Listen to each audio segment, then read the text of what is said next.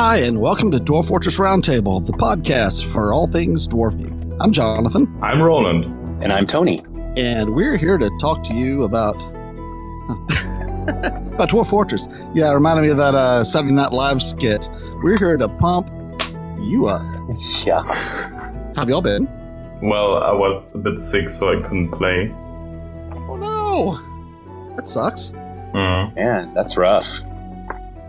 No Dwarf Fortress for me for an entire week. That's good. At least it means no dwarves were harmed this week, so that's a that's a positive.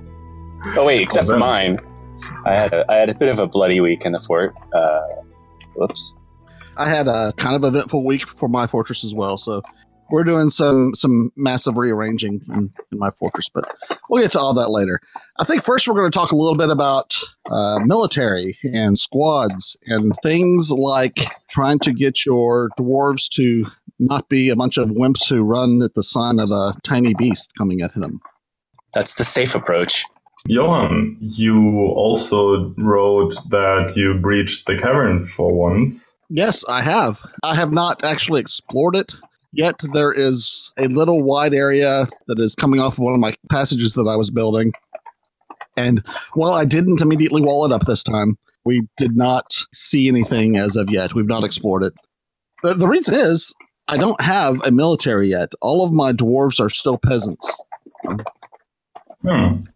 Uh, I mean, I have I have a few nobles, of course, but uh, but all of my dwarves are concerned with things like building beds and digging tunnels and making gemstones because gemstones, I have determined, seem to be the most efficient way to use your resources to get more food from the caravans. Yeah, that's pretty that's pretty solid. I didn't really think about selling gemstones to them. I just I put somebody on a workshop and just have them building rock crafts or bone crafts to the end of time or if they go nuts then you know whatever chuck them in the magma and find somebody else to do it. It's a it's a democratic fort for sure. Yeah. Well. I've run into situations where I overweigh the inc- the caravan, so I'll have my stone crap. Uh, you know, I'll try to sell them seven hundred stone doors, but they can't carry them all. So what what what's good about the the gemstones, the cut gems, are that they are small, they're light, and you know, ounce for ounce, they probably have the best uh, uh, value density. Yeah, that's a that's a great idea. I sometimes end up like accidentally putting an artifact in the stuff going to the trade depot and then they see it and then that's all they want and things get awful from there cuz I'm not going to give them an artifact. I you know, I don't I just I don't even know these guys. So why would I give you an artifact? I just have to go steal it back. But um or just kill them. Yeah, or just take their stuff and just take their stuff if it's elves. Yeah. I mean, it's But wouldn't be uh, a bit more effective if you actually encrusted stuff with the jewels and then sell that to the caravan? Like, for example, you make a bone scepter and you encrust that with stuff and then sell it because that's way more worth, but it's still kind of light. Hmm, it might be. I have never encrusted That's- anything with jewels. What? What? It's fantastic. It's fantastic. Just imagine you have a solid gold table and there are giant jewels like in it. Hmm. I can imagine that it would be really awesome. I have who who encrusts things with jewels. I'm about to now. Now that now that it's been discussed, I think I'm about to just. I mean, heck, I think that's what I think. I found my calling. Um, Does a I'm jeweler do that? using Yeah. I'm using a mod that opens up a gem forge that lets me build like beds and doors and stuff out of gems, which I find really useful because then you can get these really cool like lapis lazuli bed or you know pink tourmaline door, which I think looks cool. So I mean, I just love the idea and just thinking about how that would work. I want just- a diamond throne. A Yes. throne out of solid diamond. You can do it. Uh, only fact- that only that throne is able to handle my fat ass. This is yeah. Now I want to do it. Tony, are any of your dwarves named Elton John? Not yet.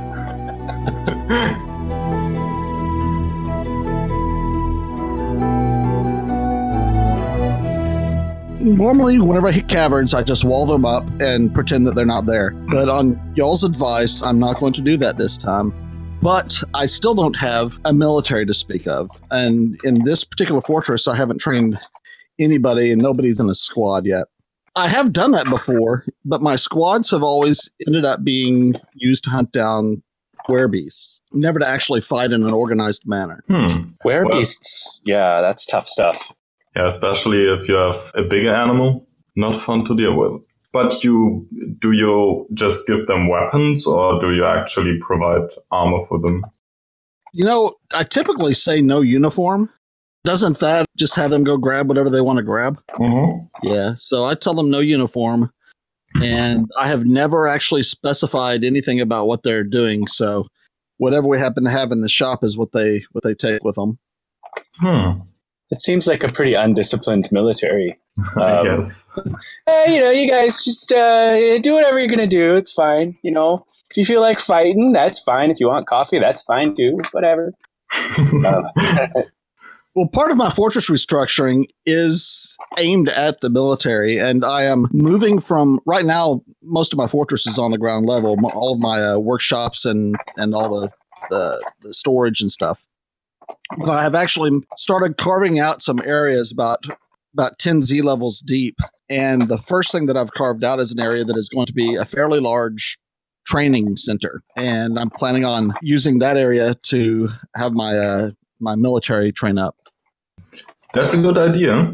One thing I'm not sure about is the size of the training barracks actually makes a difference in the training. I I have the feeling it does. If you have a giant barrack, they will just stay for their own and like fight with I don't know, just sw- uh, swing their swords in the air or whatever. And uh, if you have a smaller barrack, I have the feeling that they tend to actually like they do stuff together and they have one teacher that shows them uh, sword play or how to use a shield or whatever and more dwarfs attend those teachings i think So you, th- so you think that maybe um, a smaller room has uh, makes them be more organized in their training? Well, it uh, seems to have a positive impact, just like the size of a tavern does have a positive positive impact on um, social values. If you make it too large, the dwarves just scatter all around and not really have someone to talk to or to train with. Um, oh, interesting.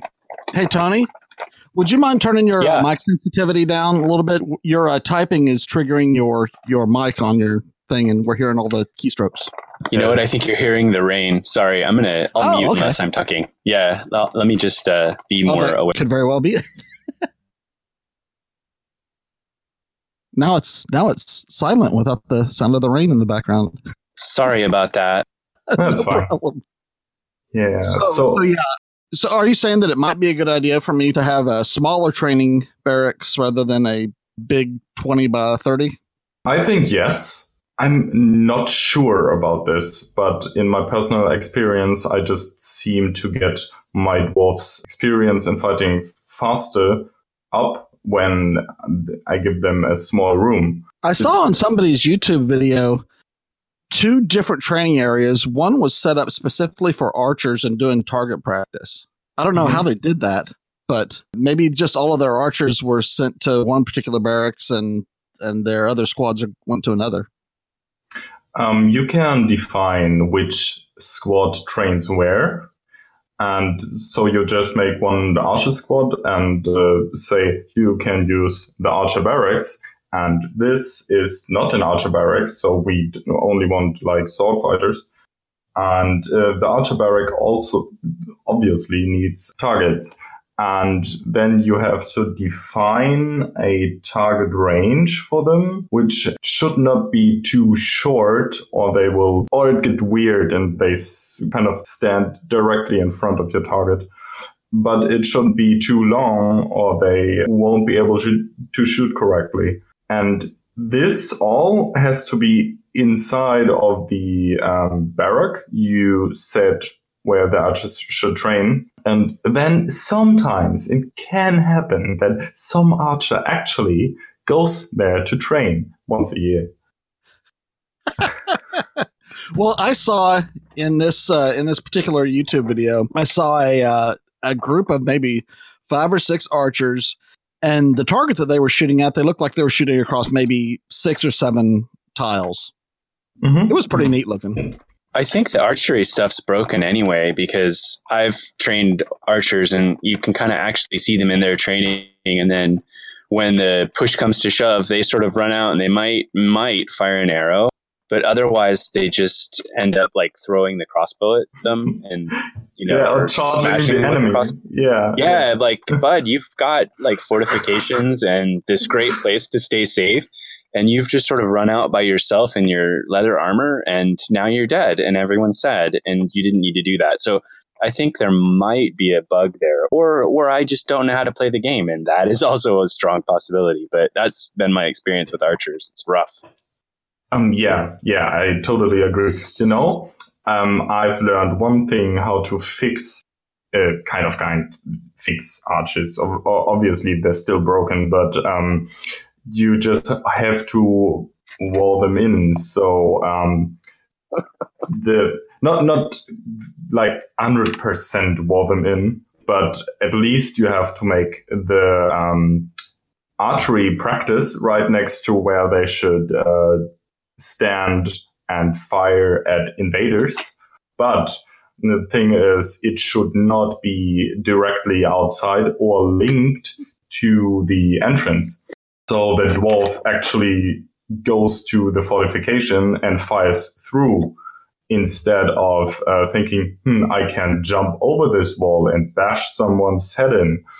Uh, you have to wall them in so they rather stay and fire behind their walled in fortification stuff uh, instead of going the long way around for an hour and trying to kill somebody in close combat.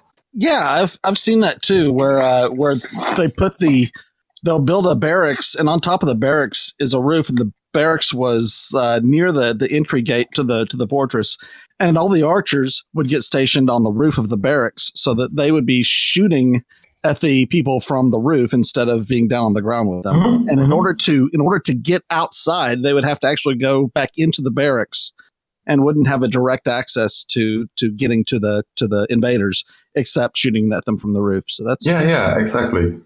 when Just you said like walled them in, when you said walled them in, for some reason, what came to mind was Imperial Sardaukar from from Dune. You know, it's you you set your your archers in their own sub fortress with their own nasty food and their own lousy conditions, and you make them be really hardened, trained archers.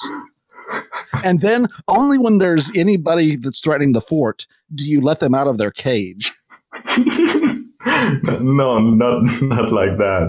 Oh my god, I'm not that of a horrible person. That oh man, this these forts are sounding less and less pleasant as the day goes on don't know. I, I just I just got scared of archers after having squad after squad just completely churned and shoot up. So now I now I go for the armed silver, gold, bronze, just thugs basically is kind of with war dogs. That's been my that's been my go to lately.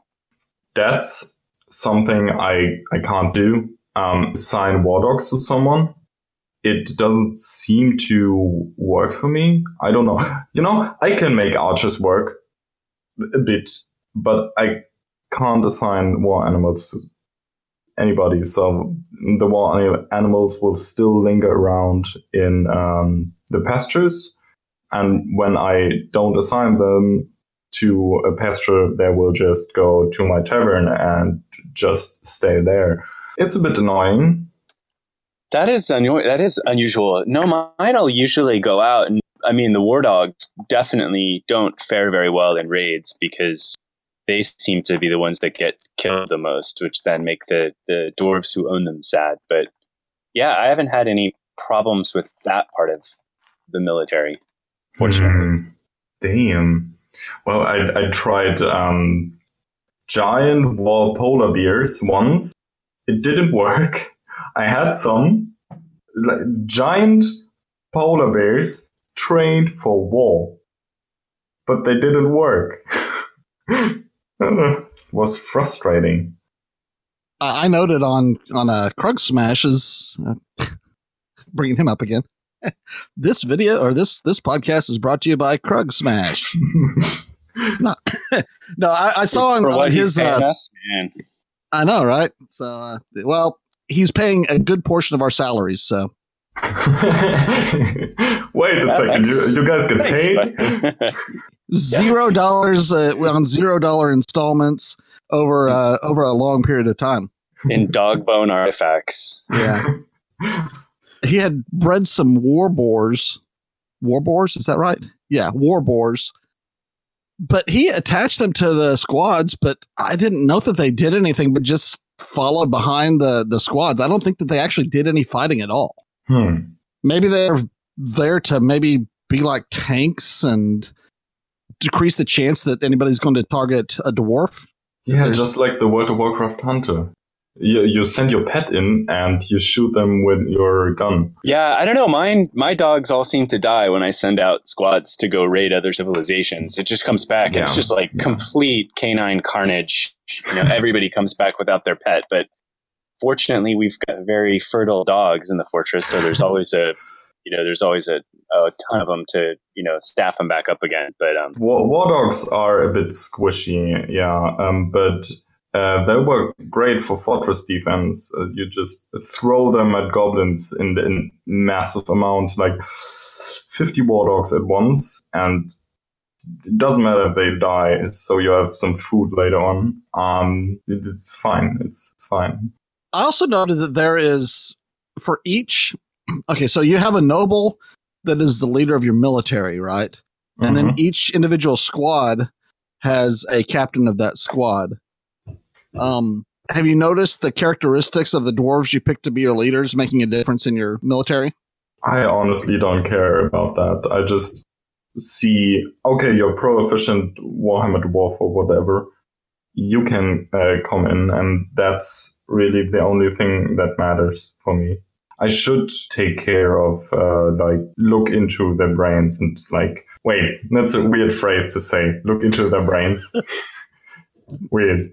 Brings to Um, mind mosquito, mosquito brains, and mosquito brain flour, and mosquito Uh, loaves. you know what I mean. Like look into Yeah, their yeah. thoughts, not not in their mushy brain. Well, um, I don't know. Uh, sometimes, especially after fights, some get really really fast depressed. Some are really unaffected, and I had it two times that a dwarf actually run away from a fight, even though he was trained and fully equipped and I was like, oh, okay. I later found out that his uh, how's it called? He, he, he was like a pacifist, so he despised um, any kind of uh, personal conflict. That made him very, very unuseful for any kind of militia activity. Yeah, I just picked him out, and he retired as a soldier. Yeah, I don't know if you guys saw this, but somebody on Reddit had been posting these military or just these guides to Dwarf Fortress in general. It's somebody called Blue Knight Brown Horse. And it's these really cool, um, I mean, it's like a drawing with this typeface basically that they've i mean it's all hand done but it's it's like just a guide to it and it's kind of like an overview guide of how to how to staff up your military or how to you know how to train your you know whatever. So it's pretty cool you know it's all done very neatly in in a notebook and then the person like takes picture of the notebook and posts it. And it gives you a real good idea of like what a noble does and how to like how to assign dwarves certain roles and how to make sure that they're training and stuff because uh that was that was one of the things that got me is I'd build these squads and then I'd forget to set them to actually train and so I could never figure out why my dwarves were completely useless. Um, it's because even though they had these great barracks, they weren't training. So it's some pretty interesting stuff. Did you say Blue Knight Brown Horse? That's right. Yeah, I'm just double checking it. Yeah, Blue Knight Uh, Brown. this Horse. stuff, yeah, I remember seeing that. I'll get that in the show notes for this episode. Yeah, that's really yeah, cool. and it's it's it's really neat. Um, like graphic, you know, the graphic design of it's really cool too. And whoever did it's got a good, you know, it's, it's a pretty cool artist. So it's just neat when these kind of things come together. Um, yeah, I liked it. so shout out to Blue Knight Brown Horse. yeah, cool. for sure. Yeah, and Yeah. anything to help demystify the military, I think is great.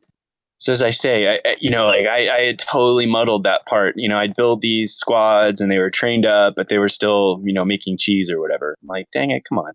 But yeah, there's like all kinds of things like building mushroom plantations and you know all kinds of all kinds of useful tips there. You know, you could have the you know the mushroom plantation of your dreams. Some of it looks kind of too complicated for me to do, but I love the idea and certainly makes me want to try some of the stuff. And it's not just the military th- that it's nice to have all these uh, different that, that that we have all of these different resources for. Uh, It's kind of a recurring theme that this game can get pretty much as complex and as deep as you want it to get, but uh, as soon as you learn uh, how to, you know, get some food and dig some holes, you can start having fun with the game, and then you can go down the rabbit hole as deep as you want. for sure. These things that are, people are building, like the screw pump towers and stuff like that, and magma pumps and all that. I mean, it's just it is kind of endless. I and mine carts. That's another one that I I've yet to. I mean, I've built minecart tracks and I tried to do it, and it just sat there. and thought, oh, uh, yeah, I don't. I think this is my indication that I'm not quite ready for this. Looks useful.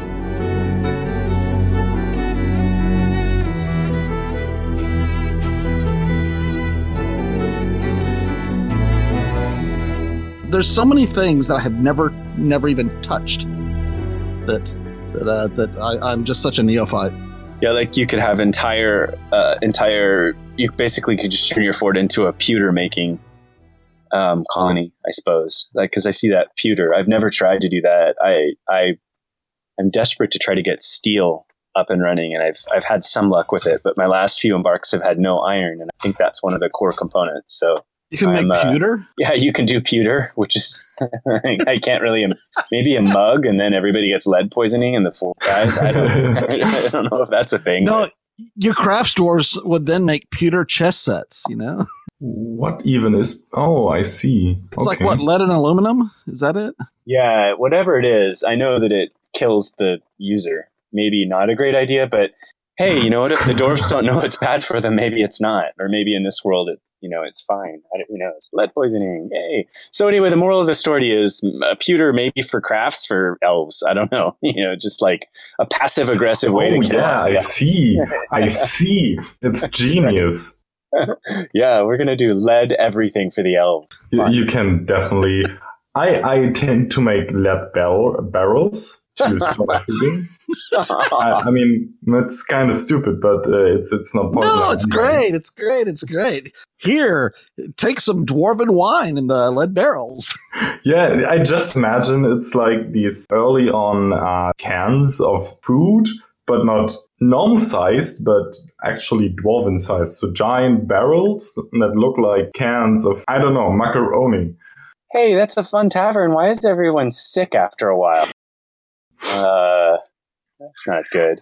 So Mm. I think would that tag you? Because sometimes I'll get these messages and it'll say something like, "Migrants have arrived despite the danger," and you know I'm looking around and everything from my perspective seems to be okay. I don't know what danger we're talking about.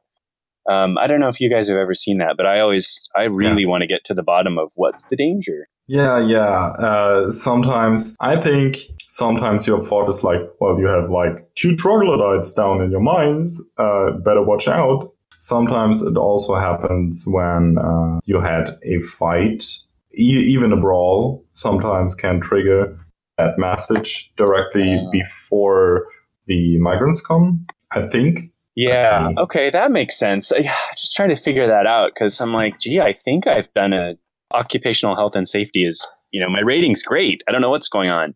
Yeah, and then that stuff happens. Or like a were jackal or a were horse comes when a trade caravan's in town and attacks the trade caravan, and then suddenly you're at odds with the mountain homes because you got attacked. That that is an upsetting situation.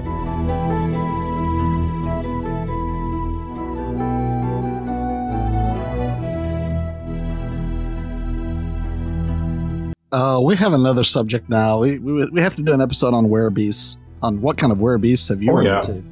Mhm. Where's zebra so far is my favorite. That's pretty neat. Uh, pretty horrifying, yes. Yeah.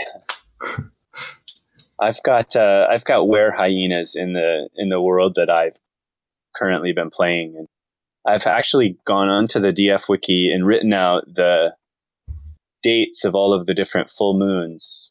So at least I have some kind of planning. So, you know, like the day before the full moon, I'm kind of ready with the military in case something happens and ready with the tombs to wall in the potential fight. Oh, that's that's a great idea. The the day before the full moon, part of your hmm. your standard practice is to close up the outer doors of your fortress so the werebeasts can't get in. Yeah, as yeah, unless they're already in. yeah, the werebeasts have been the downfall of more than one of my forts. So I've had worlds that I think were already just completely overtaken by some sort of werebeast because every single migrant wave would have at least two in it, and then I eventually had to just abandon that world and curse Toady for his thorough simulations because it was just really rough. I bet that where hyenas laugh just like me. You remember my old world, right? Um, I don't have too many uh, werebeasts in it for some reason. I mean, it's a giant world, but I have not so many. They are all were llamas, I think. Uh, it's it's just one type of were werebeast, just one type, and they all bit each other.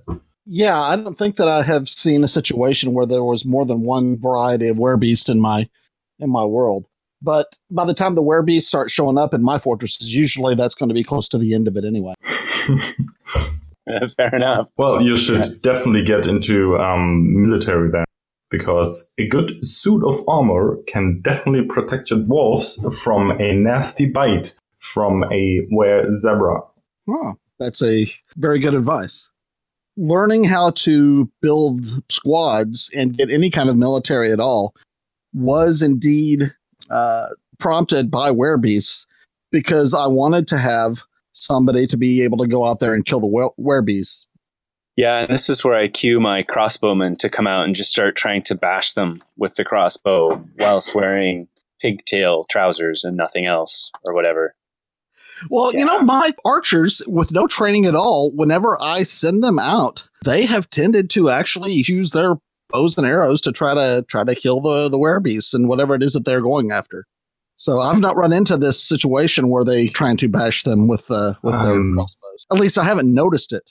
Johan, do you use just any dwarf as an archer, or do you tend to use rangers or hunters?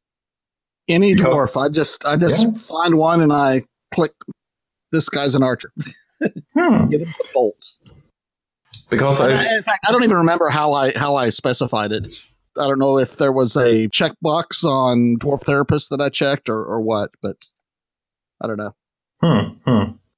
Well, I, I seem to um, flow better when I take rangers or hunters because they are already trained in uh, bows and uh, crossbow stuff. And uh, even when they are not training directly in the, the not working barracks, they go out and hunt and train while, well, not attending their military duties. That could very well be it. It could be the fact that I, especially uh, in my early Dwarf Fortress playing, one of my main sources of food was hunting, or at least I tried to make it my main source of food. As we talked about previously, I tended to just kill animals and let them rot. But we did have a lot of uh, a lot of people and shooting things with with bows, so that may be where my archers came from was from hunting, and they were already trained from it.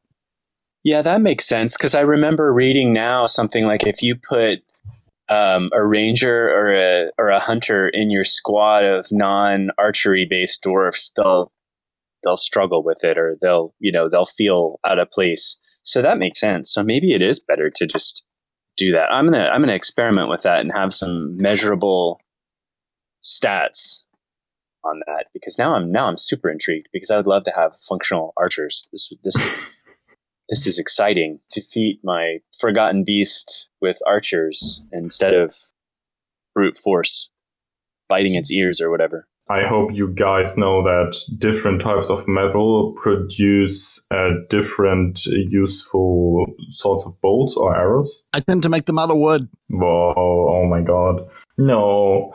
Wood is the worst just next to bone because it's quite lightweight and you cannot make them really sharp. So I tend to use uh, silver. They're really heavy and it, they sometimes even punch through armor. So even a goblin in iron armor will get fricked up by my silver bolts. That's an intriguing point. Um, I used bone and wood for training arrows, or at least to hope that they use those for training arrows. But um, but yeah, for real stuff. Hmm, interesting.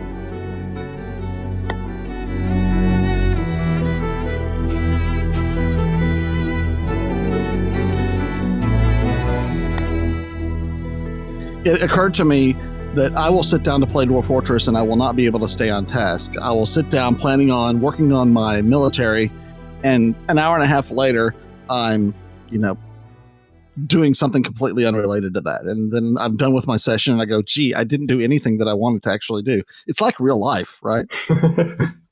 I think it's not really the Dwarf Fortress thing. If you're just flowing through your stuff, if you have a plan, but you don't really go along with your plan and get distracted by other things, um, other other stuff, and you end uh, up harvesting plums or uh, I don't know, trading with the elves again. Uh, even though you actually wanted to make your military work, uh, that's fine. I mean, it still has to be done at some point, both the military and the trading. So just doing this, then doing that, then doing this again. I think that's fine playstyle. You know, there's nothing to be uh, to to make better about that.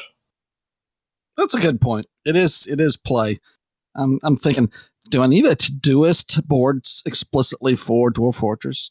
That's where that scenario generator comes in handy. So you can, you know, if you really want a challenge, you know, you end up and one of the parameters is the only the only industry you can have is the soap making industry or something. Like, wow, yeah. that changes things. Yeah. I need the Fisher Price version of that, though. well, then you just make toy boats. Fisher Price version? What? Oh, I'm sorry. Fisher Price is a, a toy company in America for toddlers. They make like trucks with big plastic wheels and things that are safe for two year olds to put in their mouths. Oh. So what I meant was I need the very rudimentary version of okay. the scenario generator that says farm mushrooms. You could call it the Playmobil version of Dwarf Fortress. yeah, I should um, totally get that uh, generator going. Just imagine a, a world and everything of Fortress is actually through and through made and planned only based on that generator. It sounds great. I went deep into a soap making thing because I got I kept getting attacked by these mole man people or whatever, and they were so irritating that I noticed that when I killed them, I would have mole man person tallow. So I just decided to start making mole man person soap. And that was the only thing I had. And then I kept selling it to every trade caravan that came through. And then as I started new forts, I've noticed that mole man person soap still shows up in the trade the trade caravans, and I feel very proud of this accomplishment. and I hope it's a lesson to the Mole Man people that we will dominate you so badly. Oh my god. Love it.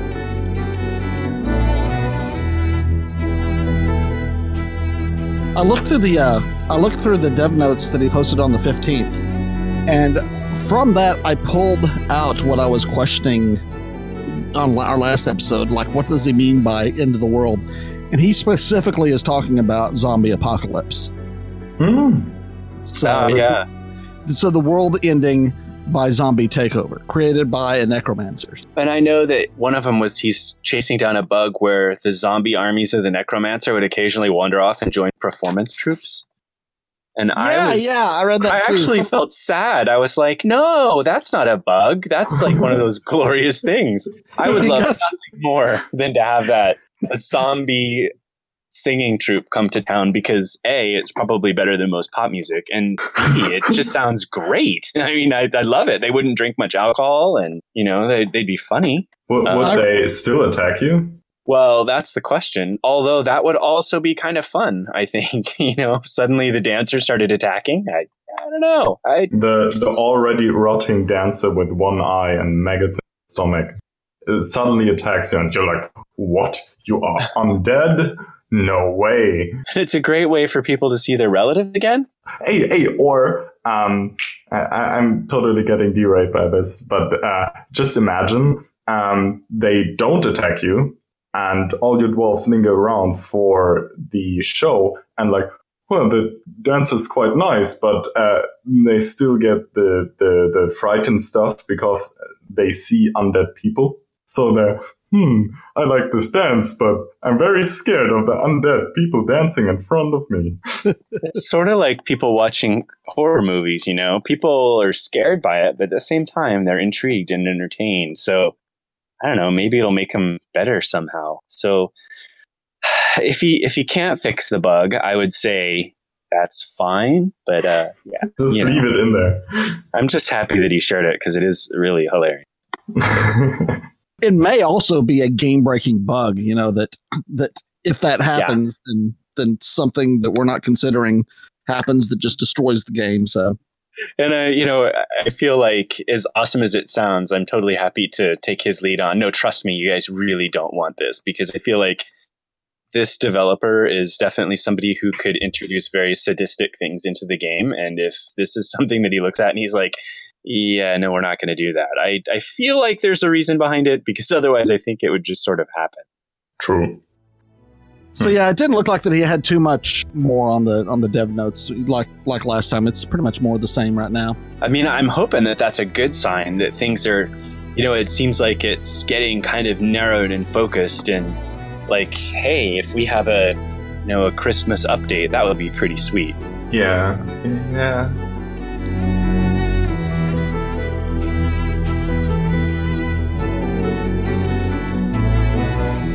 So, as we mentioned before, my fortress, which is called Village Umstizkal, Sizzled Wheels. Village? What's that mean? It says Village Umstizkal. I think Um, it has to do with population. yeah. Your size. Cool. So, I have a population of 76 right now. Now, did I hear someone say that that at 80 is where you attract the the vile forces of darkness? Seems to be the general consensus on that one. Yep. I need to kill some dwarves because I don't want to siege. Oh, you know how to do that? Just go send them out to attack uh, That's a what I was goblin gonna say. fortress. That'll that'll help you fly under the radar, and it'll get rid of your dwarves. I was thinking more along the lines of so so as we said, I actually did open up my my caverns, but I haven't actually explored any of them. So I should send have just a bunch of my dwarves that I look through and don't care for, and give them wooden swords and send them down to the caverns. Yeah. Give 'em wooden swords. Oh, that's harsh. Here, guys, take a toothpick and go fight a forgotten beast. Come back when you have some friends. Well, it would be just a stick. Horrible. So I'm going to take a screenshot of of my discovery of the of the caverns here. I pulled up my instance just to look at the name and size of my fortress, and the minute that I loaded it, a forgotten beast had arrived, and I was like, "Come on, Really This is- great. are we doing this now?" We are, and then I ignored it while I was talking to you guys, and then it got in and killed about I don't know enough people to make it a thing. Well, it's the the pause button would be handy there. Well, it would, uh, and and that is how I notified. that's how I that's how I noticed what was happening. It's like, oh, okay, my manager's dead. Well, easy come, easy go. You know, at some point, dwarves, you need to take responsibility for these things. My first Z level with caverns is 30, and I am following them on down here. The bottom one is 49. The the caverns are 19 Z layers deep in this. Well, I hope no man, nobody is jumping down there because that is a deep, deep drop. Oh, that's my pit. Yes. Yeah, I was about Okay. to say, may I make a recommendation? Oh yeah, All right. if So you I'm want to gonna- shore things up, put some spikes at the very bottom, just to, just as a you know a belt and suspenders approach. yeah, like a spiky toilet. Hmm. uh, Ro- Roland, you said that you were under the weather this week. Did you get to play any at all? No, sadly not. Ah, bummer. Hmm. Tony? Yeah, I did. I I've been trying to figure out my post siege cleanup. So I took a page from Roland's book and have tried to build a flushing toilet structure for my siege entrance. So I've built a huge retaining wall thing filled with water and then a little siege entrance. And then um and then yeah so then after the siege hopefully i can just flush it all out with water and all the carnage will be washed away. But um in the first siege i had i'd forgotten um, that one of the walls wasn't completed by the dwarves. I guess they'd suspended construction. So the siege just came right through. And so that was not you know an ideal situation for anything. But um, yeah, now I have another siege in progress, so I'm really hoping to see how things go. so they went around to trap. They did. They just walked right into the fortress, which was uh, yeah, not not really what you want, but um, Damn. yeah. oh well. well, next time you need to do it with magma. Man, I I would love to do it with magma, but um, I'm not. I'm not there yet. My confidence of magma is still somewhat uh, lacking. You know, I would totally do that if I would know how to use my cards. Then I could do that. But one of my big discoveries um, this year has, or this year, this this go around has been if you click on something that you've attached a lever to and you push Control M, it'll take you directly to the lever that's connected to that. So you don't have to go, Hey, what's this lever? What's this lever? Do? Like it'll, they'll actually just, it'll work, which wow. is for me really exciting. I'm very, really? very happy with that. So I've, um, flooded my fortress a lot less and, uh, you know, closed the right gates and having smashed doors. It's been a really good, um, it's been a good time. I'm glad I learned that one. That, that's been useful. That's amazing. Yeah. Hmm. Control M. Okay, so I guess that'll uh, that'll wrap up our episode. I do want to give a shout out. I talked about that RPG on our last episode, uh, and I didn't know many details about it. It's been released now. the The RPG is named uh, Avarice, and it's based on Dwarf Fortress. And it's actually I bought it and downloaded it, and it's it's pretty neat. Um, it's great. He he's uh, sending it through DriveThruRPG, where you can uh, do a suggest your own price uh, kind of deal. So uh, you can take a look at it and and uh, you know donate or, or pay what you think it's worth. So that's uh that's generous. It's got some cool artwork from uh from Kruggsmash in it, and uh, so uh, just uh, I'll put a show uh, link in the show notes to to where you can take a look at that and and if you want to download it, uh, then you can. And uh, and so I think that's cool that someone is is kind of branching out. You know, if it inspires RPGs too, then all the better. Yeah, right on. It's always fun to see creative things that people do with stuff. I always think that. people do with stuff. Yes, indeed. They, they, I, I am an eloquent speaker for sure. Lots of words, only the best words. Hey, I know the pain. I know the pain. Yeah, it's some actually some good writing in the in the RPG. Yeah, uh, it's a good read regardless. It's amusing and it's very dwarfy. So yeah, cool.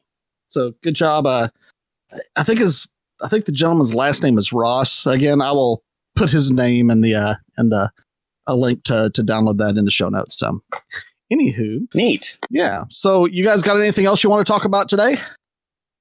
Mm, no, I, I think that's it. All right.